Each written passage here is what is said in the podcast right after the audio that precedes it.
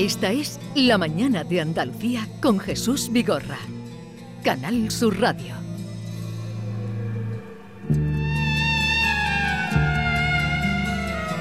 Y porque nuestro público, querida Yolanda, lo ha querido y te lo ha pedido, Hoy vamos a hacer una segunda entrega de Fantasmas de Hospital 2. Sí, la pasada semana Javier Pérez Campo nos ponía los vellos de punta, como él acostumbra, con algunas apariciones, eh, eh, con encuentros inexplicables en el Hospital de Valme, eh, en Sevilla. Y esta semana pues nos hace Fantasmas en el Hospital, gracias a los testimonios de muchos oyentes que la semana pasada pues nos dejaron en el 670-940-200, Jesús. Vamos a hacer un recordatorio. Algunos hablaban, eh, nos contó Javier, de un médico que se desvanecía después de ayudar a un paciente, el médico bueno. Otros de un auxiliar de enfermería, de pelo rubio, que eh, acompañaba eh, de, en el un intenso frío en el ascensor. Y, y, luego también el caso trágico que hubo en el ascensor. Damos la bienvenida a Javier Pérez Campos. Buenos días, Javier. Hola, ¿qué tal? Buenos días, ¿cómo estáis? Hola Javier, muy bien, esperando irte. Ya, eh, ya viste la repercusión que tuvo, también de descargas, eh, eh, entre nuestros oyentes, la entrega que hiciste la semana pasada. Impresionante y además, fíjate, yo recuerdo contarle a Esther Menacho, a nuestra querida Esther de producción, le dije, este tema que vamos a tocar esta semana seguramente va a hacer que mucha gente nos escriba y nos cuente sus casos porque es el típico, la típica mm, experiencia vivida en un hospital que, claro, es un lugar de tránsito, es un lugar donde todos, por fortuna o por desgracia, ¿no? Porque hospitales son lugares de vida, de transición, de muerte, por desgracia también, y donde todos pasamos parte de nuestra vida en algún momento determinado. Y todos tenemos experiencias en hospitales, pero claro, en estos hospitales donde además trabajan miles de personas. el Hospital de Valme en Sevilla, del que hablábamos la semana pasada, recordamos que presta atención a unas 400.000 personas. Imaginaos, ¿no? Bueno, pues lo sorprendente, em, rememorando un poco, es que los fantasmas de estos hospitales tienen nombre y apellidos. En esta sección muchas veces hablamos de sombras que se desvanecen, de figuras poco claras, pero en este caso, en el Balme de Sevilla, hablamos de López de la Manzanera, de un médico, de un ginecólogo del hospital al que han visto varias pacientes Em, antes de dar a luz y a quien les ayuda y que después se desvanece. Y hablamos de una auxiliar de enfermería que es Carmen Montero del Pozo, la mujer rubia que aparece en ese ascensor. Bueno, ¿cuál ha sido nuestra sorpresa cuando hemos recibido mm, bastantes eh, cortes de notas de voz de los oyentes, algunos trabajadores del hospital de Valme corroborando estas historias y, por cierto, abriendo nuestros ojos a otros escenarios del hospital que yo desconocía por completo. Ahora vais a entender por qué. Uno de esos sitios es la cafetería de personal que se encuentra en el sótano. Si ahora mismo hay oyentes escuchándonos desde allí eh, o conocen familiares del hospital de Valme, pues que nos cuenten estas historias, porque vamos a dar paso a un primer corte a Pepe, que nos escribía, nos mandaba un audio desde el propio hospital y fijaos lo que nos contaba.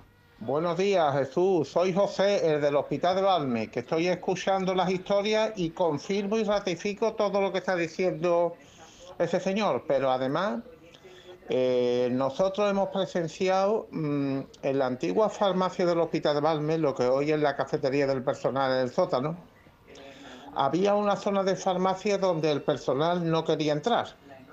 Y yo tenía un compañero que tenía un familiar que era medium y en esta zona había un cambio brusco de temperatura que no obedecía nada. Y mi compañero me dijo, aquí hay algo. Aquí percibo yo que hay, hay como un espíritu, como una cosa que no es mm, una cosa sobrenatural. Muchas gracias, Jesús. Pues el testimonio de José, decía, del Hospital de Valme. Javier.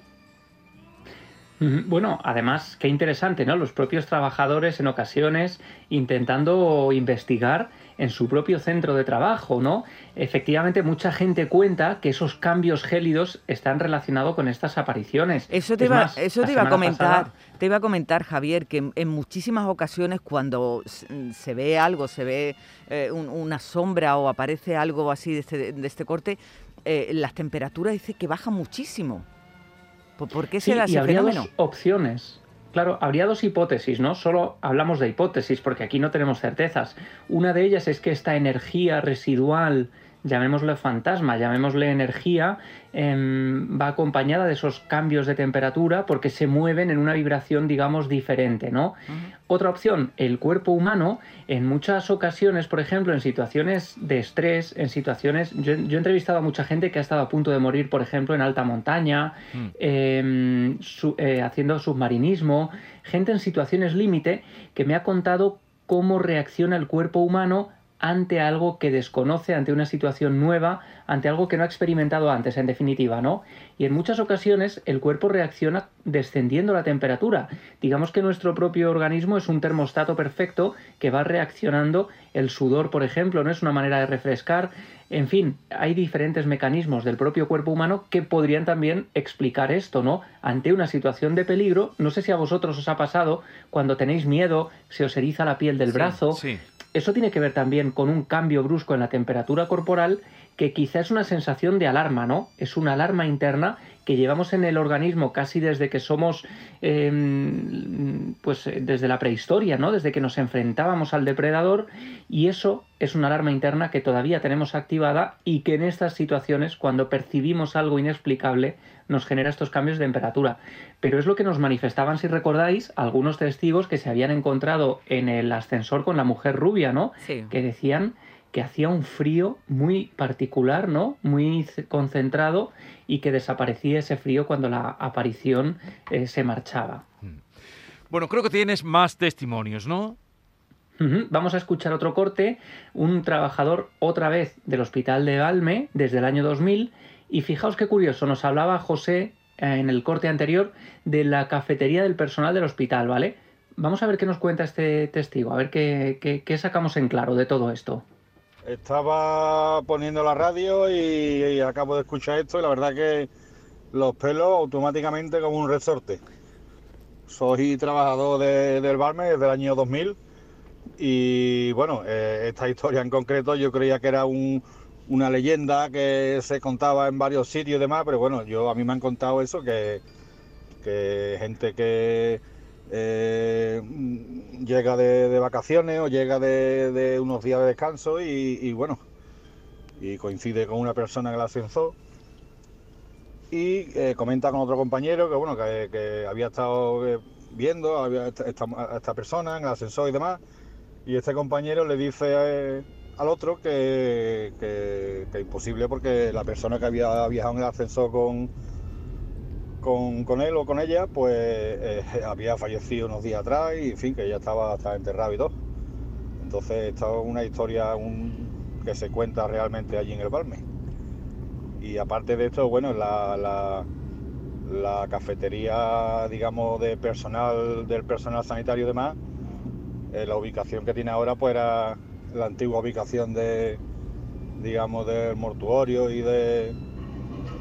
Y, bueno, compañeros míos que, llevan más tiempo que yo, de, antes del año 2000, mucho antes, pues sí cuentan verdaderos, vamos, mm, episodios de, puertas, ventanas, sin, sin, sin una explicación razonable, sin una corriente de viento, y en fin, la verdad es que eh, la verdad es que es verdad, vaya. Bueno, ¿te cuentan una cosa de esas? Sí. Bueno, nuevamente. Alguien tú le dices, me he encontrado con un doctor, el doctor, o con una enfermera, o con un auxiliar, o con. que te dicen, no, pues ya no está. Eh, Pero nuevamente vuelve a salir la cafetería y los ascensores, Jesús. ¿Por qué? Otra vez, fijaos, con lo grande que es el hospital, ¿eh? Son como los lugares... Además, nosotros la cafetería, yo por lo menos lo desconocía cuando estuve investigando allí, nadie me había hablado de ella y es la primera vez que dos personas que no se conocen entre sí han hablado del mismo lugar, con lo cual, oye, fantástico, qué alegría, los oyentes que tenemos nos van abriendo ¿eh? y nos van iluminando también nuevos misterios, es fantástico. Y si queréis, eh, Yolanda, Jesús, vamos a viajar a Málaga porque nuestra siguiente oyente, Inma, en este caso, nos señala otro hospital. Y aquí viene la gran sorpresa, porque es otro sitio que yo no conocía, he empezado a investigar gracias a Inma este hospital es el Carlos de Haya, también conocido como Hospital Regional Universitario de Málaga, y nos cuenta una experiencia que tuvo su madre y que podríamos hablar de uno de esos encuentros con guardianes, con espíritus que ayudan, como ocurría especialmente en el Balme de Sevilla. Hola, buenos días. Decirle, es que no recuerdo su nombre, al señor que habla mm, de los misterios. Eh, yo soy Lina de Málaga, que en Carlos de Haya también ha pasado eso y a mi madre le pasó. A mi madre le pasó. Mi madre entró en observación, entró en crítico y, y una señora, él ya dice que una señora entró y que le, le- ella estaba llorando y que le secó las lágrimas entró muy malita, ¿no? Y le secó las lágrimas y, le dijo que lástima, está llorando. Y además me la describía eh, totalmente, cómo era, rubia, estaba vestida de negro, mm, una mujer como de unos 50 años, me decía ella. Eh, y cuando, en esa racha estuvo entrando y saliendo de Carlos de Haya, que demostrable, vaya a cada dos por tres a una de las enfermeras de allí, que claro, como entraba tanto, pues, pues estaba embarazada, no sé qué, y le dijo, le preguntó, Conchi, ¿ya estás, otra vez estás aquí, hija? Dice, sí, y entonces dice que quitándose la mascarilla le preguntó, ¿qué tuviste? Porque estaba embarazada. Y bueno, tal, y le dijo, habéis hecho obra, ¿no? Porque aquí mm, había una puerta y le contó tal, y le dijo, no, Aquí no hay obra, esto está siempre, esto ha estado siempre como está. Y ella vio que entró por una puerta y que se fue por esa puerta, que esa puerta no existía. Madre no sé. mía. Eh, como me parece una curiosidad, pues si se lo queréis contar, ni mi teléfono lo tenéis. Pues, bueno, a- a- pues muchas gracias y me encanta el programa. Eh, eh, gracias. Y ese señor de los misterios es Javier Pérez Campos, para que, que- que- que lo gracias, sepan, que lleva mucho tiempo con nosotros. Y además, su, su, eh, dirección en Twitter también la recuerdo, arroba Javi Pérez Campos. Bien. ¿Y qué has investigado a raíz de esta llamada, Javier, en el Hospital Carlos Saya de Málaga? Bueno, pues impresionante, porque ella habla de una mujer vestida de negro. Em, yo empiezo a indagar y os podéis creer que hay una historia que tiene que ver con la monja fantasma del hospital Carlos Haya. Bueno, eh, yo empiezo a indagar, resulta, bueno, este hospital tiene más de 60 años a sus espaldas, fue inaugurado el 30 de abril del 56 como residencia Carlos Haya, es el primer gran hospital de la ciudad de Málaga, Em, tiene un pabellón materno-infantil que se inaugura en el 81, eh, tiene varios pabellones, ¿no? Varios pabellones. Ahora descubriremos más de esto. Hubo cierta polémica con el nombre porque Carlos de Haya hace referencia a un aviador español conocido especialmente por su actuación en el bando nacional durante la Guerra Civil. em, pero fue también el primero en hacer una vuelta aérea a España. En fin, hubo ciertos cambios, ciertas modificaciones, pero lo que permanece casi estanco desde el inicio es la historia de la monja fantasma, especialmente vista en esa, zon- en esa zona de materno-infantil, en este hospital, que por cierto es eh, un referente nacional en trasplantes de páncreas Sí. y de médula ósea infantil, es decir, es un lugar importante. Bueno, siempre se hablaba de una aparición de esta monja que aparecía especialmente a los trabajadores en los días de mayor trabajo, como si intentara aliviarles, darles cierta paz, cierta calma, y también a los pacientes que estaban en estado crítico y que veían a esta monja. Es más, eh, de manera interna se decía que cuando esta monja aparecía por los pasillos es que iba a morir alguno de los pacientes. En el año 2006 se publica de hecho una novela llamada Ojos Verdes en los actos de conmemoración del 50 aniversario del hospital y la autora es Dolores Ruiz. Esta mujer era una médico, hematóloga del servicio de hematología del hospital, que por cierto falleció el 22 de diciembre del año 2015, así que un abrazo inmenso a la familia si nos estuviera escuchando, porque hizo un trabajo precioso, una novela, yo creo que sería la primera novela en España en la que se recogen las apariciones de un hospital en activo eh, de este tipo, ¿no? ¿no? No había nada parecido en España y os puedo decir que yo he leído bastante sobre el tema.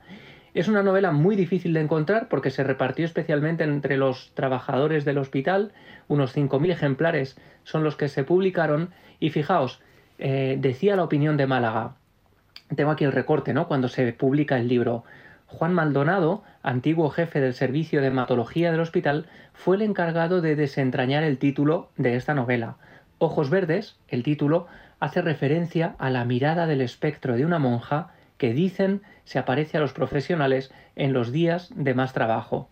Bueno, esta era la leyenda y por otro lado hay una historia que curiosamente se entrelaza con las visiones de la monja. Y es que en uno de los pabellones donde más se ha reportado la aparición de esta figura, uno de los sótanos, uno de los pasillos del sótano, pues precisamente allí, en unas obras de restauración, apareció hace unos años el busto de una diosa íbera. Es decir, hablamos de una zona sagrada desde hace miles de años, donde también se reportan las apariciones misteriosas de esta figura. Es algo que también ocurre en muchas ocasiones. Y fijaos qué casualidad, ayer precisamente hablando con un querido amigo de Málaga, Miguel Ángel Pertierra, él es médico, una eminencia en otorrinolaringología, me decía que no podía entrar hoy en el programa para hablarnos de este hospital porque precisamente por una serie de, temas médicos tenía que estar en ese hospital, en el Carlos Haya, pero no trabajando, sino como paciente. O sea que le mandamos un abrazo inmenso a Miguel Ángel, pero ha tenido la deferencia de enviarnos un audio. Es casi una crónica de cuatro minutos, pero merece la pena porque él trabajó allí durante 20 años y conoce perfectamente las historias del Carlos Haya de Málaga. Vamos a escucharle. La verdad, Javi, que cuando me mencionabas que sí conocía a Carlos Haya, pues me ha tenido que salir una sonrisa de, oreja a oreja, porque ha sido mi lugar de trabajo como especialista de notorrinolaringología. He tirado muchísimos años, miles de guardias, literalmente, eh, miles de horas, y bueno, eh, me comentaba que si conocía historia del hospital. Piensa que este hospital eh, pues, se generó, empezó a construirse para allá de los años 50 del siglo XX. Después se han ido anexionando, anexionando el pabellón B, eh, se ha ido anexionando otro hospital llamado Hospital Civil, que pertenecía y es mucho más antiguo y que tiene una historia también eh, muy curiosa, pero también en los años 80 se anexionó el Hospital Materno Infantil, y bueno, estuvo también anexionado el hospital, Cruz Roja, hoy centro de salud y de otras actividades, y el centro de especialidad de alto eh, rendimiento. Por lo cual, historias, imagínate, que pueden haber de diversos y múltiples tipos. Curiosamente, lo que me cuenta de la mujer de negro, yo eh, estuve durante mucho tiempo investigando eso que pensaba que era una leyenda urbana, pero por fin logré encontrar a una persona de confianza que me comentó, que me explicó, que me contó que en el hospital civil, cuando él acabó enfermería y lo desplazaron o, le dieron el trabajo allí, pues una noche, cuando eh, los sótanos eran unos lugares realmente tétricos, yo lo he llegado a conocer, imaginaros bombillas de estas antiguas de 25 vatios, donde iluminaba solamente una parte de estos corredores, corredores enormes porque eran sótanos de claustros, pues como digo, eh, él fue a por una, por una medicación, a por un producto que solamente que estaba allí en, el, en la zona del sótano y se cruzó con una señora enlutada de aspecto tétrico que, le, llamó la, muchísimo la, la atención, le sobrecogió. Cuando se giró a los pocos segundos, esta señora había desaparecido. No son la única historia que aparecen en los hospitales. Eh, yo podía contaros pues, historias desde adjuntos, personas, especialistas que no querían dormir en una habitación porque referían a haber visto fantasmas, a bueno, a un caso que, me pasó a mí. Eh, para allá del principio del siglo XXI, año 2002, 2003, 2004, pues intentaron abrirme las puertas, 2, 3 de la mañana. Nosotros empezábamos las guardias a las 10 de la noche, por lo cual a esa hora estábamos bastante activos, estaba en mi habitación, pensaba que era una urgencia vital, pero después de mucho comprobar, la puerta del área administrativa donde nosotros nos encontrábamos estaba completamente cerrada, el área de la escalera de incendio no se ha utilizado, y bueno, ahí quedó la anécdota. Pero años después, en 2011, en el Hospital San Barnabás de eh, Sudáfrica, se contaba la misma historia. Hay mucha historia que contar. Bueno, muy grande el doctor Pertierra. Y, sería genial, como veis, tiene mucho que contarnos y tendremos que escucharle. ¿eh? Pues, eh tendríamos que llamarle un día y conectar. Lo vamos a llamar. Vamos a ver si a raíz de esta segunda entrega se producen más llamadas. Esto es segunda entrega Hospitales, Misterios Hospitales 2. Si hay alguna que nos llega, que tú lo controlas, Sí. Yolanda, 670 940 200. El doctor Pertierra ha dicho que, que, que- que se cuentan muchas cosas de hospitales. Nos pone a todos la carne de gallina. Totalmente.